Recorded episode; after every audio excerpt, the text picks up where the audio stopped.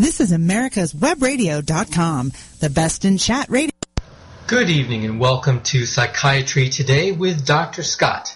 This is your host, Dr. Scott Bay, with all the latest mental health related news, including everything about the mind, the brain, human behavior, how to feel well emotionally, how to cope better with stress, how to rid yourself of bad habits, how to improve your relationships, and how to make sense about the latest media reports about research into the causes and potential new treatments for mental illness. All of that delivered to you with the benefit of more than 20 years in the practice of psychiatry, without the hype and distortion of other media sources, and also endeavoring to reduce the stigma associated with having a psychiatric diagnosis and needing treatment for it, as well as to better inform the general public about mental health issues. And welcome again. Appreciate your tuning into this podcast, which was pre-recorded for initial airing on Wednesday, August 10th, 2016. Well, by far to me, the biggest mental health related news that happened in the past week, certainly only a big headline in strict scientific circles, but definitely a major development in the striving to find better ways to diagnose and treat depression. A new study identified 15 gene regions associated with depression. It is called a genomic study, looking at the products of genes and associations of specific genes with certain illness, in this case depression. And it used a novel method of enrolling participants.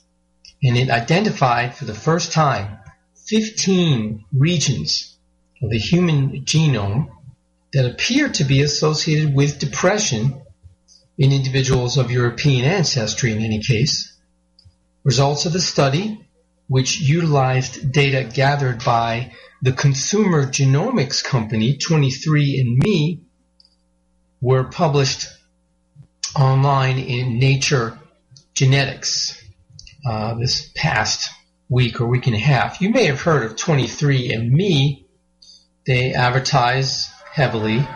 They want you to send them a sample of your DNA just by scraping a cotton swab side of your mouth, typically is the easiest way to do it. And they'll send you back a report telling you a lot of things about you. What is your genetic ancestry in terms of your heritage? Are you Eastern Europe? Are you Africa? Or where do your genes indicate that your ancestry came from? Also, maybe more information than you want to know about what illnesses that you may be subject to in the future. But in any case, getting back to the issue of depression in this study, identifying genes that affect risk for any disease is a first step towards understanding the disease biology itself, which then provides targets to aim for in developing new treatments. More generally, finding genes associated with depression should help make clear that this is a brain disease, which hopefully will decrease the stigma still associated with these kinds of illnesses. I think the article makes an excellent point there. With most things that someone goes to see a doctor about, there are blood tests or x-rays that can be used to help diagnose an illness and track progress. With depression, we still diagnose it by asking a patient questions and, yes, making certain observations about their behavior, but mostly just depending on asking someone how they feel and their response to specific questions. There still is a lot of skepticism in the minds of many people who don't understand that depression is a real illness. It is a brain disorder. and hopefully getting more genetic clues would improve the situation.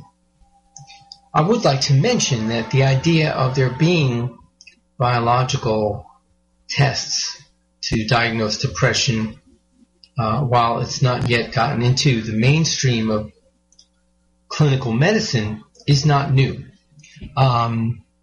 It has been the case for many, many years that if you do certain highly sophisticated brain scans, you can look at the depressed brain and tell that it doesn't look like the brain of someone who's not depressed.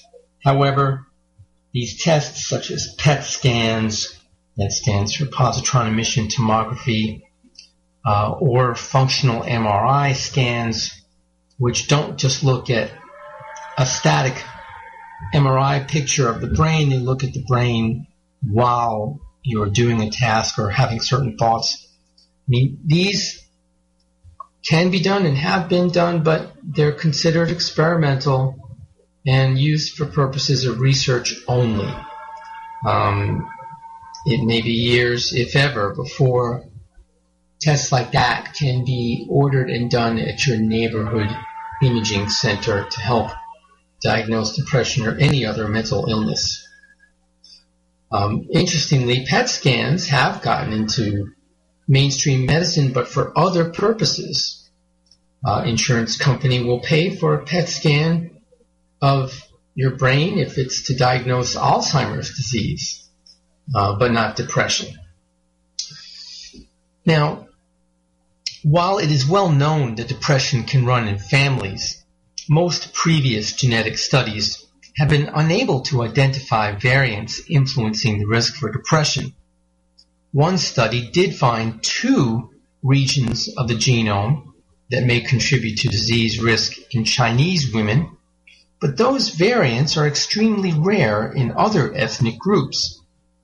The researchers for this study noted that the many different forms in which depression appears and affects patients imply that, as with other psychiatric disorders, it is probably influenced by many genes, with effects that could be too subtle to be found in previous, relatively small studies. Unlike traditional methods of recruiting study participants, which involve seeking and enrolling prospective participants and then conducting comprehensive interviews before actually getting a genotype on each individual, this study utilized data collected from customers of 23andMe, as we talked about, which is a direct-to-consumer genetic testing company who consented to participate in research.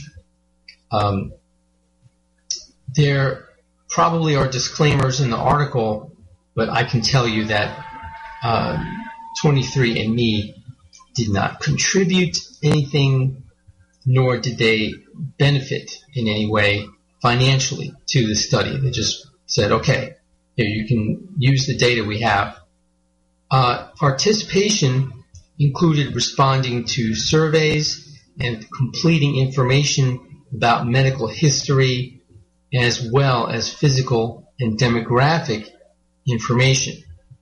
23andMe's researcher platform uses aggregated data that is non-identifying.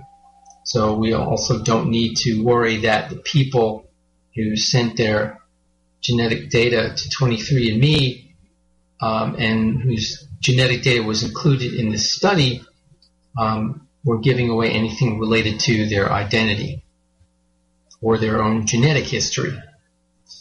And the investigators first analyzed common genetic variation using data from more than 300,000 individuals of European ancestry from the 23andMe database, more than 75,000 of whom reported having been diagnosed with or treated for depression, and more than 230,000 with no reported history of depression.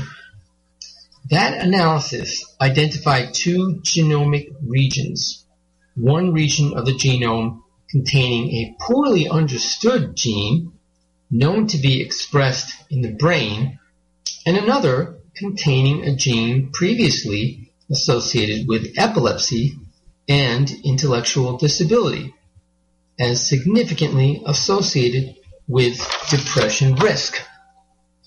The research team combined that information with data from a group of smaller genome-wide association studies, which is where they look at just anything across the genome that's associated with certain illness.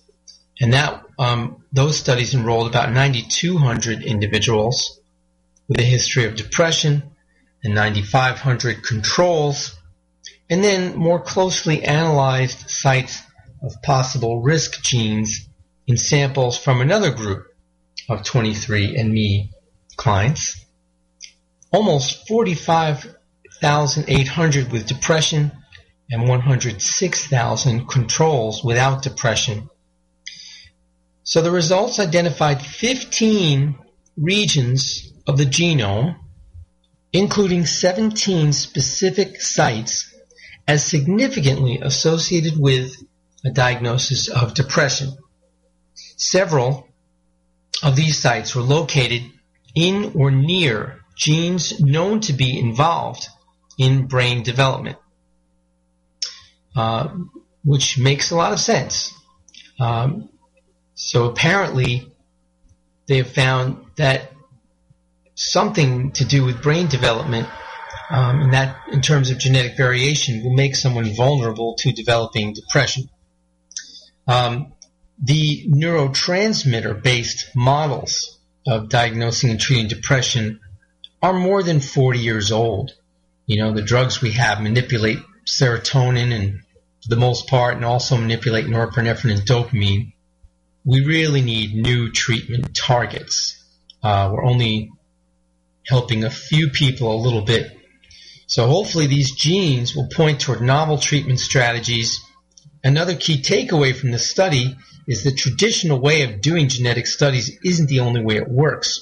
If you have these large data sets or biobanks, it's far more efficient and helpful and could be used for other psychiatric disorders such as anxiety disorders, where traditional approaches also haven't been successful. Well, you can be sure I will keep you up to date as more developments from this type of data come through and maybe lead to new treatments.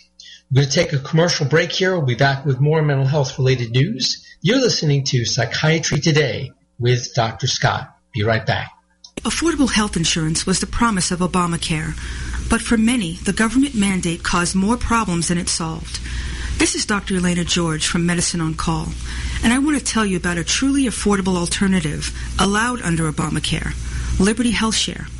Liberty HealthShare bypasses doctor and hospital panels, giving you the freedom to choose, and with a maximum of $500 out-of-pocket per person and 100% coverage up to $1 million per year per occurrence, you can rest assured knowing you and your family are protected. Coverage starts as low as $107 per month and also includes dental, vision, pharmacy, and holistic care. Liberty HealthShare puts you back in charge of your health. Visit them online at libertyoncall.org. Again, for a true affordable alternative to Obamacare, visit libertyoncall.org or call toll-free 1-800-714-6993 today. This is Darryl Pullis inviting you to listen to America's Homegrown Veggie Show right here every Saturday morning at 10 Eastern Time.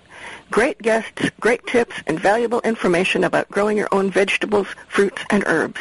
Are your health insurance premiums going up? You are not alone. Visit us at ObamacareWatch.org to understand why and what you can do to get us back on the right track. This is Grace Marie Turner, president of the Galen Institute. Visit us at ObamacareWatch.org. When four members of Congress all die within 4 months, each of their deaths appears to be from natural causes. But when mysterious messages begin to appear in the form of quotations from long-dead revolutionary heroes, one reporter sets out to prove the existence of a serial killer. His search discovers dark secrets and an assassin shielded by people who need the very services that only he can provide. The Sun Silas Rising, a novel by Doug Dahlgren. On Kindle or paperback through Amazon.com. You're listening to AmericasWebRadio.com. the pioneer and leader in chat radio. Thank you for listening. Welcome back to Psychiatry Today with your host, Dr. Scott Bay, your psychiatrist with all the latest mental health-related news. Next up on tonight's podcast, a study has found that when you image the brains of overweight people, they appear to be 10 years older than lean counterparts at middle age. Okay, now I want to emphasize in the strongest possible terms before I even start to discuss this article, please let no one think this is about body shaming or fat police or food police or issues of appearance and overvaluing thinness in society. This is a health issue, and this being a podcast about mental health issues and taking care of the brain and good brain health, that is the reason I'm reporting it, and only that. It is just another way of emphasizing how to take better care of your brain by being aware of whatever may affect its health. And in this case, what's affecting the health of the brain apparently is obesity. So with that introduction, let's review the article and the findings of this research. From middle age, the brains of obese individuals display differences in white matter similar to those in lean individuals 10 years their senior, according to new research led by the University of Cambridge. White matter in the brain is the tissue that connects areas of the brain and allows for information to be communicated between different regions. Our brains naturally shrink with age, but scientists are increasingly recognizing that obesity, which is already linked to other health conditions such as diabetes, cancer, and heart disease, may also affect the onset and progression of brain aging. However, direct studies to support this link are lacking. In a cross-sectional study, in other words, a study that looks at data from individuals at one point in time, researchers looked at the impact of obesity on brain structure across the lifespan to investigate whether obesity was associated with brain changes characteristic of aging. The team studied data from 473 individuals between the ages of 20 and 87, recruited by the Cambridge Center for Aging in Neuroscience. The results were published in the journal Neurobiology of Aging. Researchers divided the data into two categories based on weight, lean and overweight. They found striking differences in the volume of white matter in the brains of overweight individuals compared with those of their leaner counterparts. Overweight individuals had a widespread reduction in white matter compared to lean people. The team then calculated how white matter volume related to age across the two groups. They discovered that an overweight person, say 50 years old, had a comparable white matter volume to a lean person aged 60 years, implying a difference in brain age of 10 years. Strikingly, however, the researchers only observed these differences from middle age onwards, suggesting that our brains may be particularly vulnerable during this period of aging. As our brains age, they naturally shrink in size, but it isn't clear why people who are overweight have a greater reduction in the amount of white matter. Scientists can only speculate on whether obesity might in some way cause these changes, or whether obesity is a consequence of brain changes.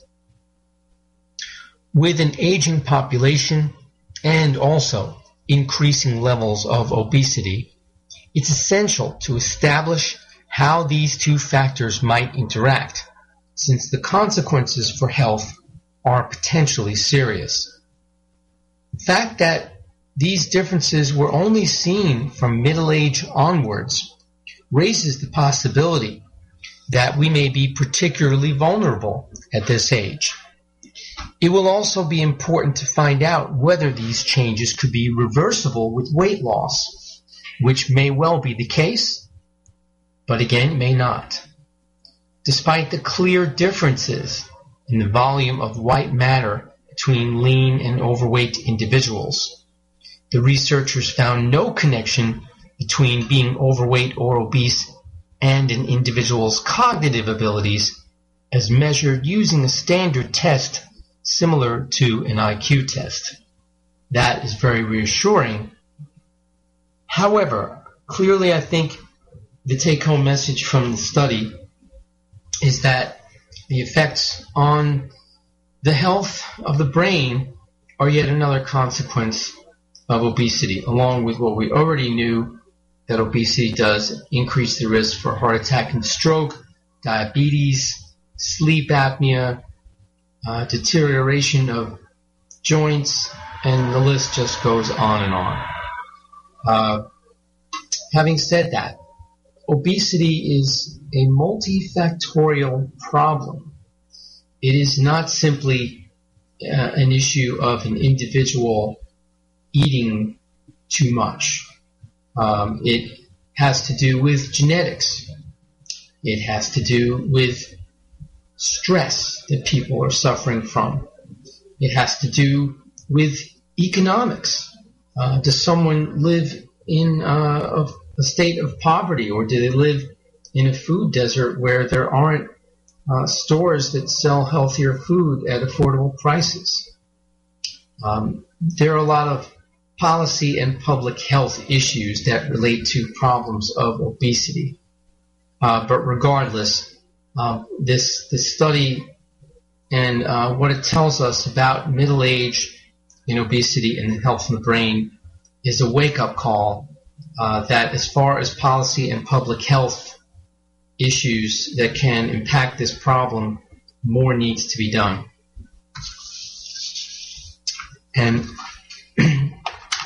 And that's because on the individual level, it is very, very difficult to lose weight. People, I think, vastly underestimate how difficult it is to lose weight. You have to exercise an hour a day, if not every day, 6 days a week. And you have to be very, very careful about your caloric intake and at every meal, everything you put on all your food.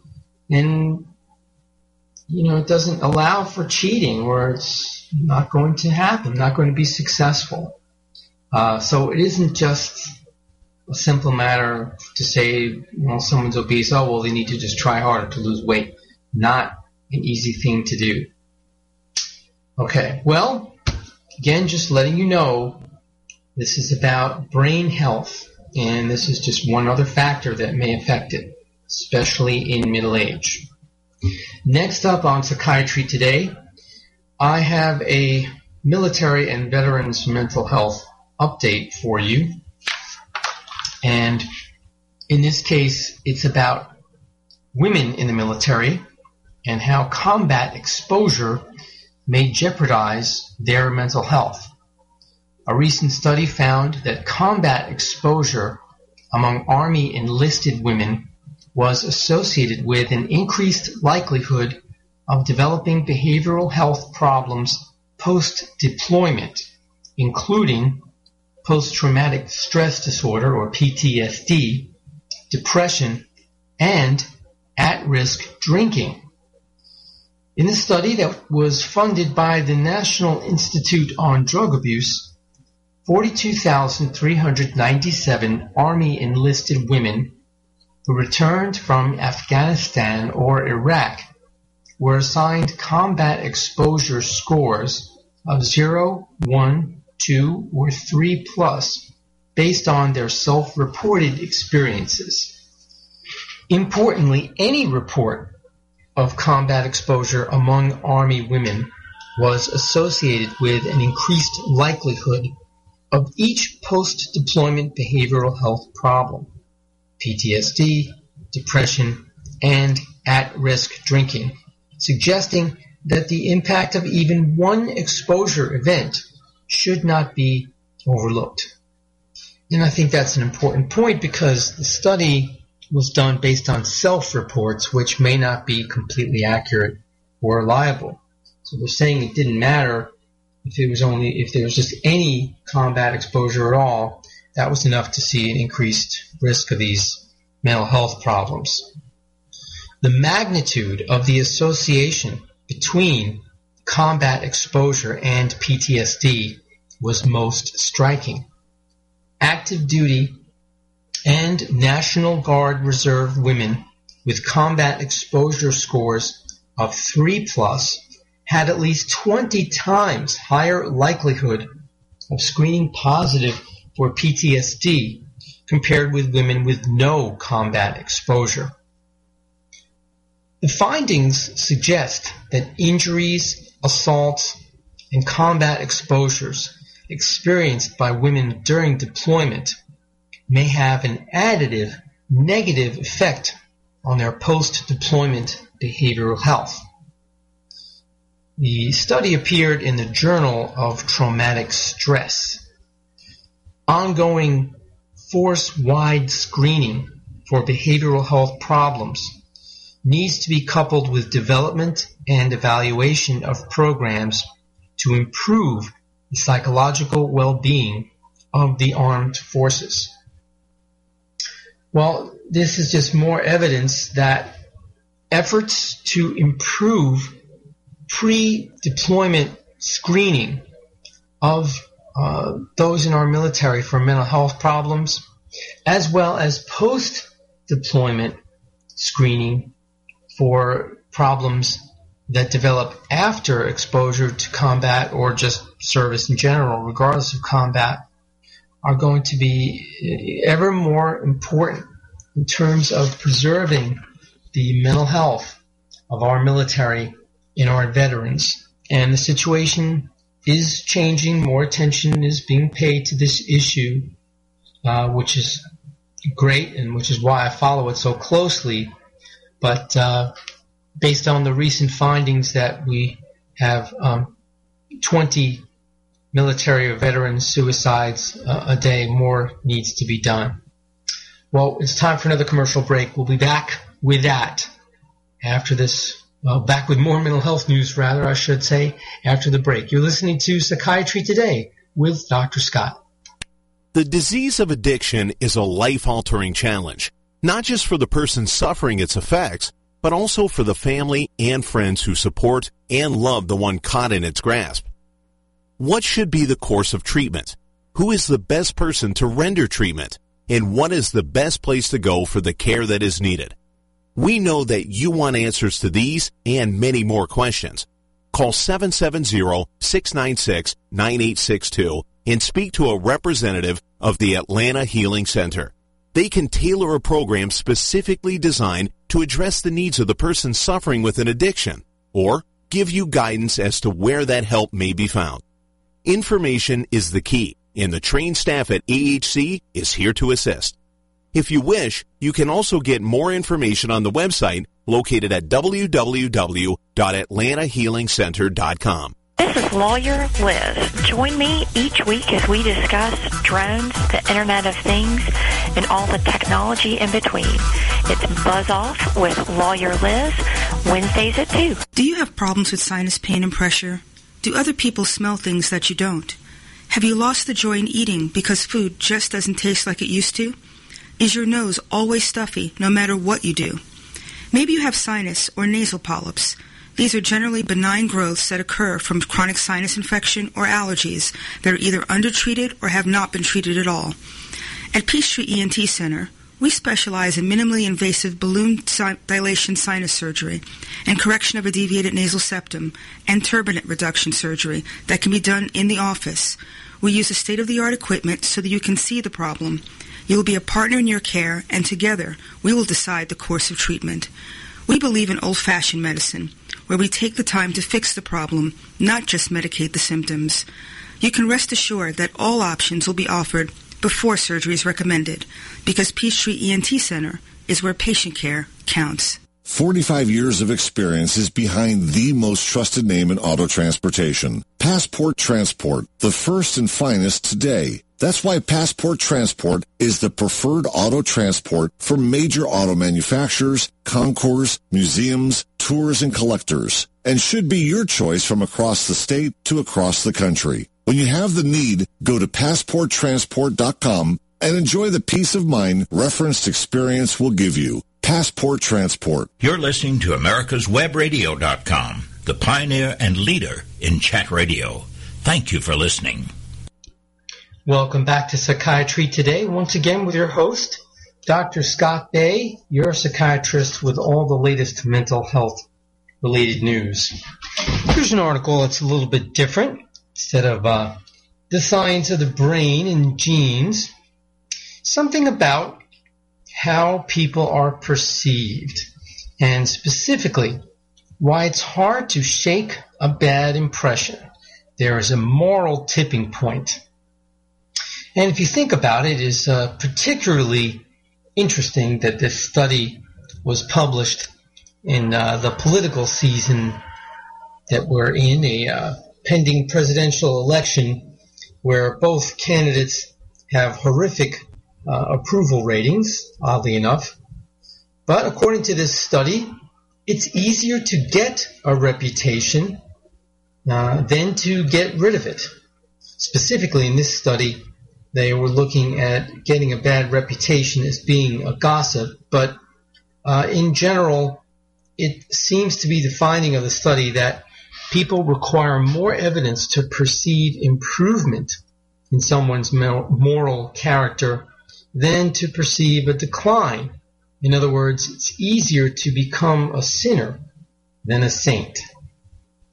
Well, this is a University of Chicago Booth School of Business study published in the journal Social Cognition, in the study called The Tipping Point of Moral Change: When Do Good and Bad Acts Make Good and Bad Actors? The authors found that people require more evidence to perceive improvement in someone's moral character than to perceive a decline. The researchers set out to determine where people draw the moral tipping point in evaluating others. How many acts must a person commit or cease before that person appears to have substantively transformed in moral character? In a series of experiments, the researchers created characters and stories to reflect actions in everyday life. The study participants read about the actions of these fictional characters who behaved in either a moral or immoral way. The researchers found across all the experiments that participants were quicker to diagnose moral decline, but slower to diagnose moral improvement, despite observing the same amount of evidence in each case. In other words, it is easier to become a sinner than a saint. In one experiment, a fictional person named Barbara was described as working in an office. At times, she behaved nicely, holding the door for her colleagues or giving them a compliment. Other times, Barbara cut in line or spread gossip. Participants were then told to imagine either a positive change or a negative change in Barbara's behavior. The researchers tracked the number of weeks Barbara needed to persist in her positive or negative behavior for participants to believe that she had morally transformed. When Barbara acted badly, it took only a few such instances for the participants to judge her as having changed for the worse. Barbara didn't get any extra credit when she stopped behaving meanly, and when she tried to improve, it took many good actions for her to be seen as changed for the better. The implications of the study obviously go far beyond impressions of office colleagues, illuminating why people, once they have formed a negative impression of someone, can refuse to give them a second chance. The findings also raise questions for judges and public policymakers in prescribing sentencing and sentence commutation guidelines for crimes.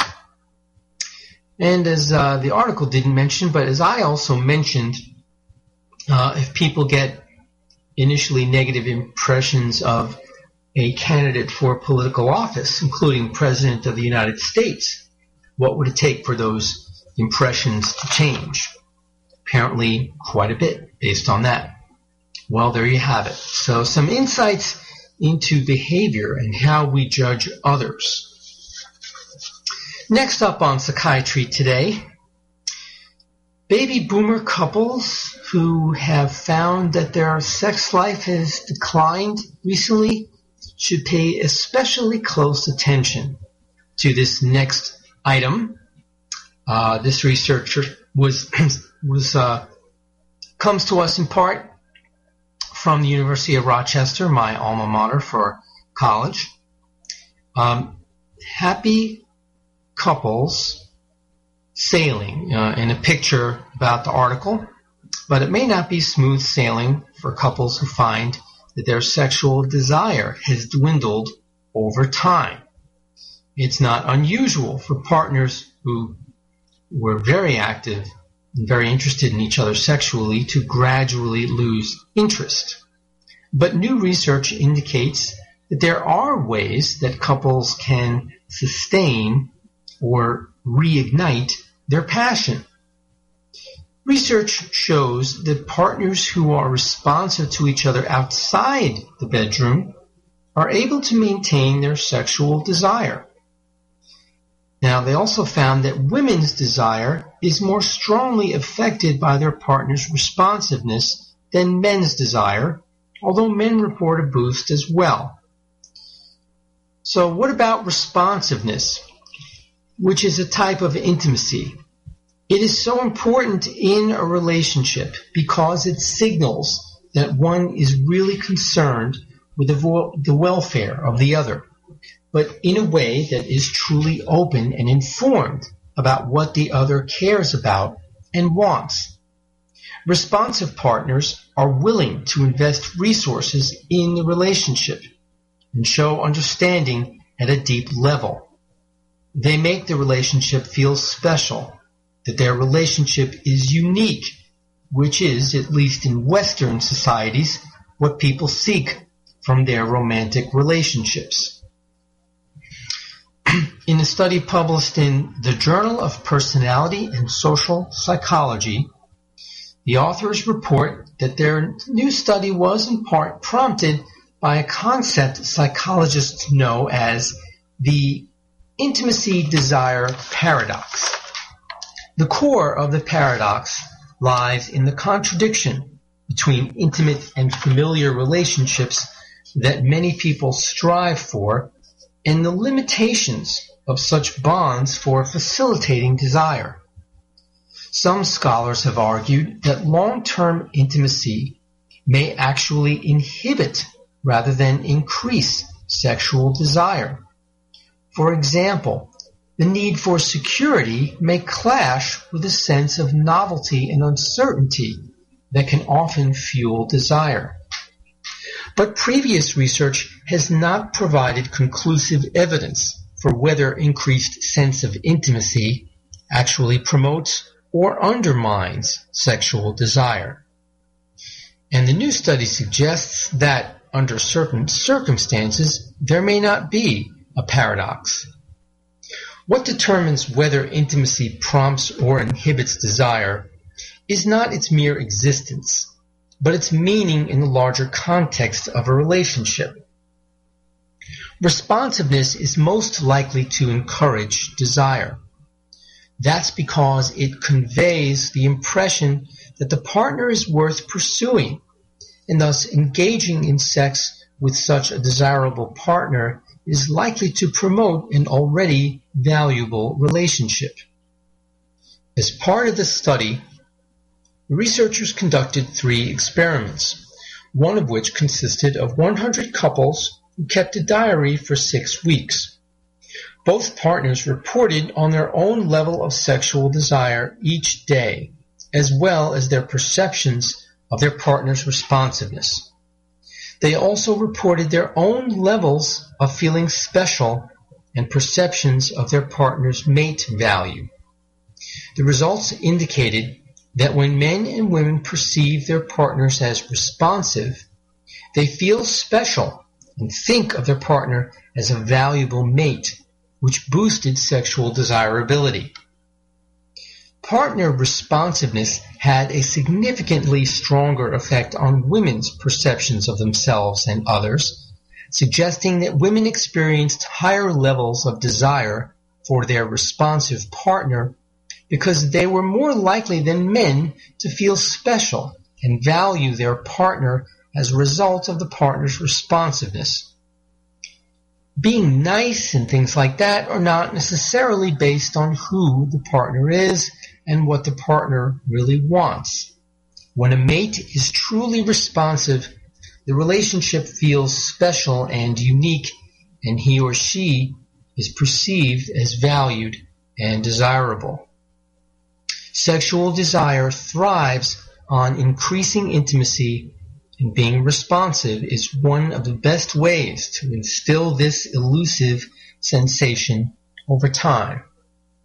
Well, there you have it. Some interesting findings there, and perhaps any of you out there listening who need some help or advice reigniting your sex life, hopefully that you will find that helpful.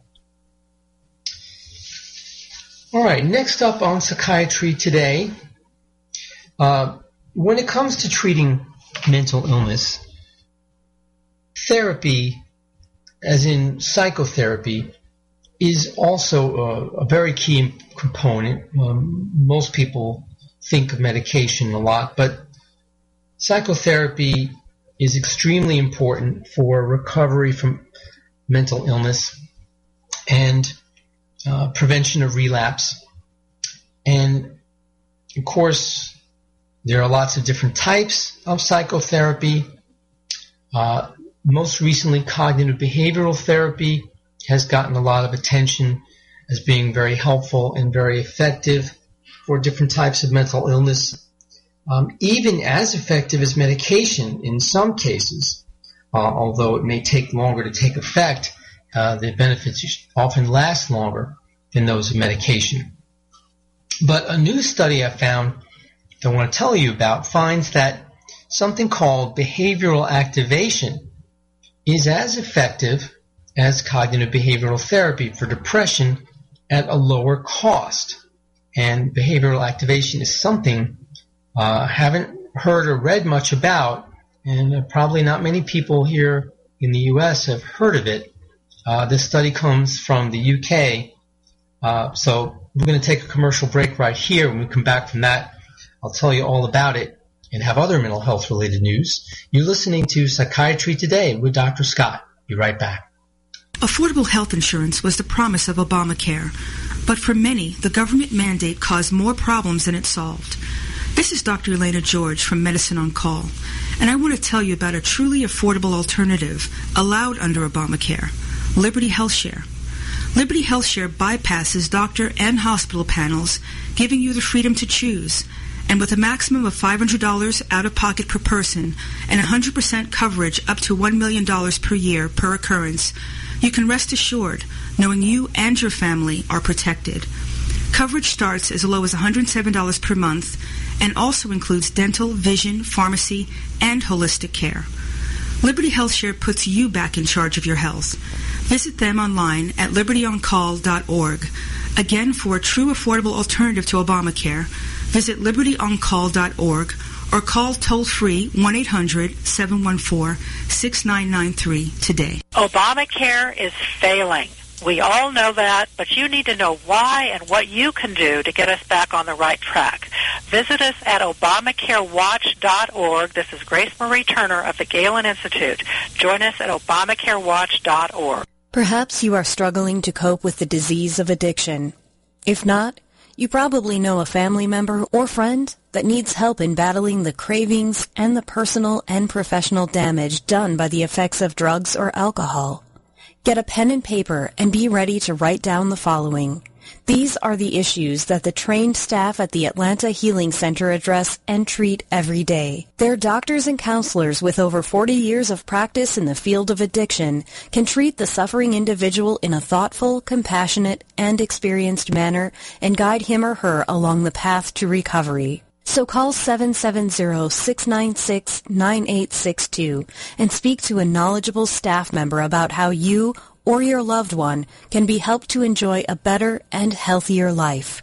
More information is also available on the website at www.atlantahealingcenter.com. You're listening to americaswebradio.com, the pioneer and leader in chat radio. Thank you for listening.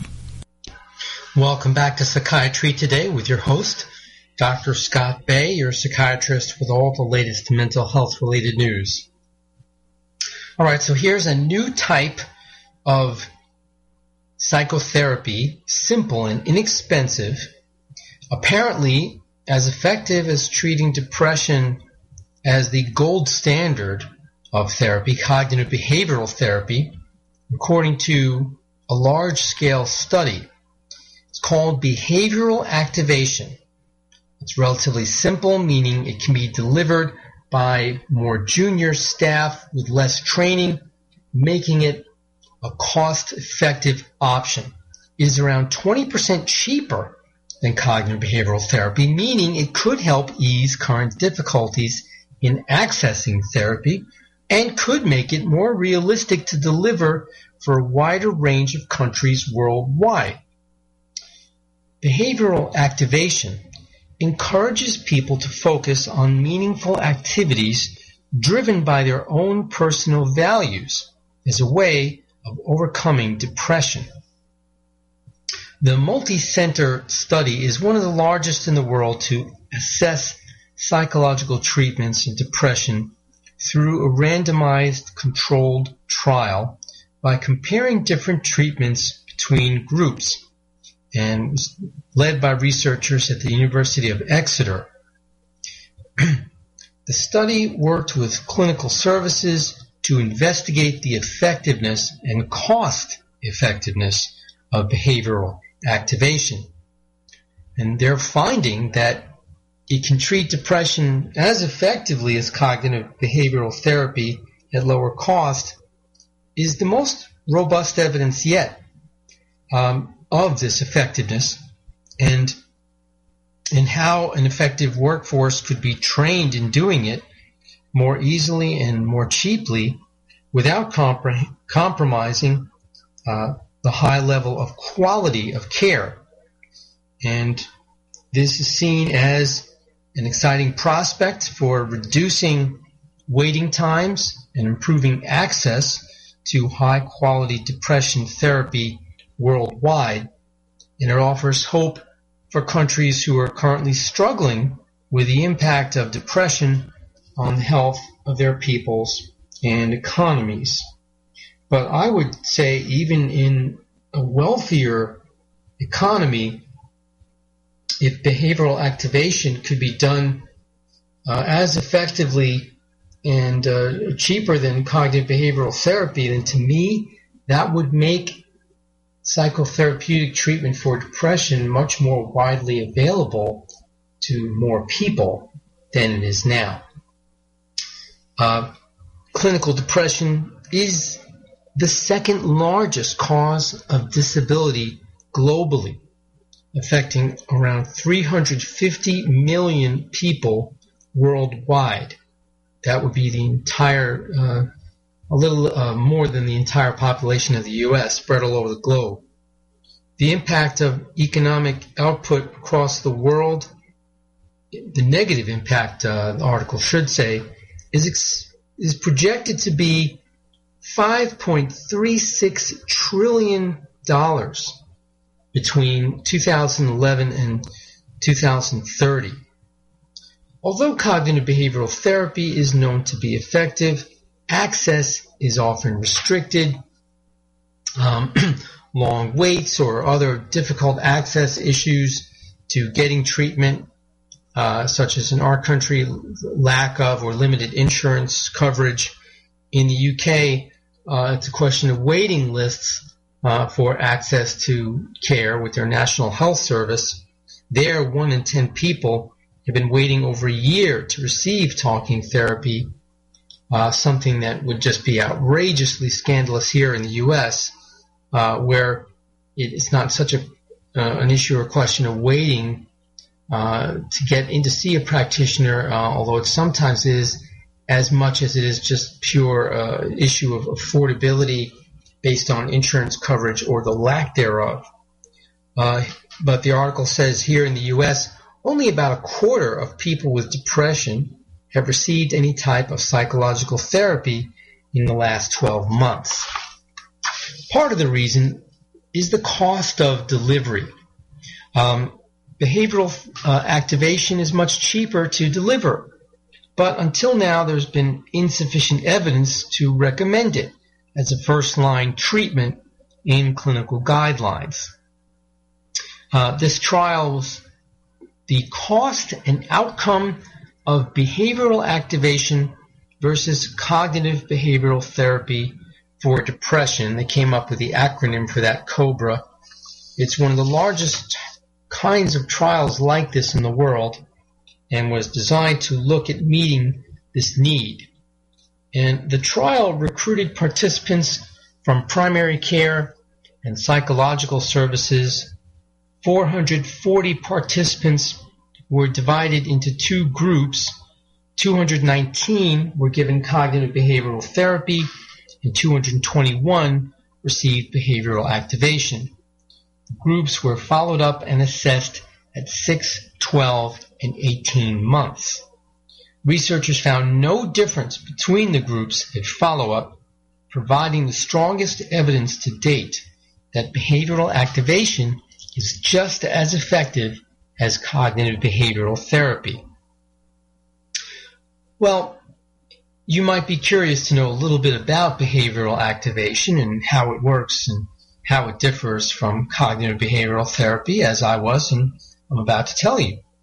Behavioral activation is called an outside-in treatment that focuses on helping people with depression to change the way they act.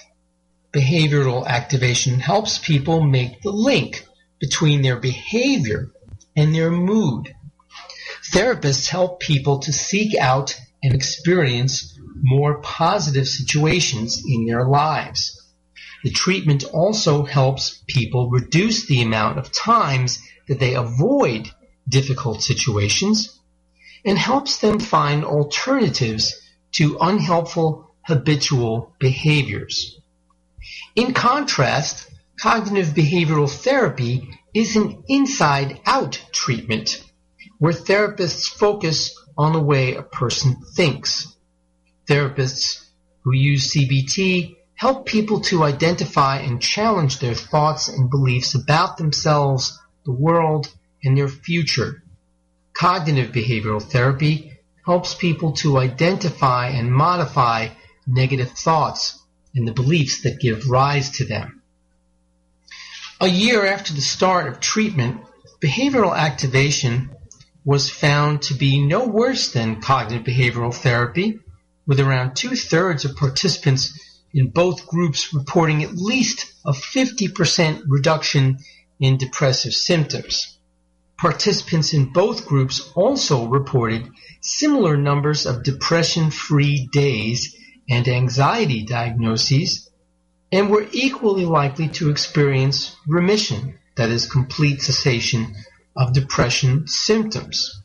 But cost for the delivery of the behavioral activation therapy was found to be around 20% cheaper than cognitive behavioral therapy. In line with other clinical trials of a similar nature, dropout rates were around 20%, and around 1/3 of participants in both groups did not attend the minimum number of therapy sessions. But I'd like to review the differences and the contrast between the two types of therapies. Again, cognitive behavioral therapy is called an inside-out type treatment because you're helping someone change the way they think inwardly, and then that translates into changes in behavior outwardly. Whereas behavioral activation is the opposite. You get people to behave different outwardly, and this helps lead to improved mood or inwardly better emotional state. I guess act as if sort of thing. But it's very interesting to me that it works as well, and certainly you could argue whether the cost would be any less here in the States. Of course, we have a very different model than in the UK. So regardless of how we see the cost issue or not, it certainly is intriguing to think that the benefits would be comparable. Next up on Psychiatry Today, the opioid epidemic, that is narcotic painkiller abuse and addiction, is getting a lot of attention lately. So I found this article that shows some clues about who may be particularly vulnerable to this problem. Well, it turns out the inability to manage negative emotional and physical stress is associated with opioid misuse in adults with chronic pain. New research reported this in the Journal of Pain, published by the American Pain Society. Researchers from Harvard investigated high distress intolerance and whether that would make patients with chronic pain more likely to misuse narcotic painkillers. Previous research showed that those with chronic pain misuse their painkillers have higher levels of distress in general and heightened reactivity to that distress. Distress intolerance means the perceived or actual inability to cope with adverse bodily or emotional stress, and it can be treated effectively with cognitive behavioral therapy. The authors hypothesized that those with higher distress intolerance would be more likely to misuse their painkillers, and they also looked at whether higher stress intolerance was associated with higher sensitivity to pain. There were 51 participants from a pain management clinic. They completed questionnaires and self-reports probing for pain severity, pain thresholds, distress intolerance, and painkiller misuse. The self-reported distress intolerance was significantly associated with painkiller misuse. For every 1 unit increase in the distress intolerance index they used, the likelihood of painkiller misuse was 12% higher. And of the 51 subjects, 31 met criteria for painkiller misuse. So the study found that distress intolerance in adults with chronic pain with and without opioid medication misuse may be a marker for such misuse in those with chronic pain. However, they didn't find that distress intolerance was associated with greater sensitivity to pain, but it showed higher pain-related anxiety. And again, it can be modified with cognitive behavioral therapy. Well, that's going to have to wrap it up for tonight's podcast. I hope you enjoyed this information that I enjoyed bringing to you, and hope you have a wonderful stress-free week till we get together again next time. But if not, then you need to call Dr. Scott. Good night, and thanks for listening. This is AmericasWebRadio.com, the best in chat radio designed just for you.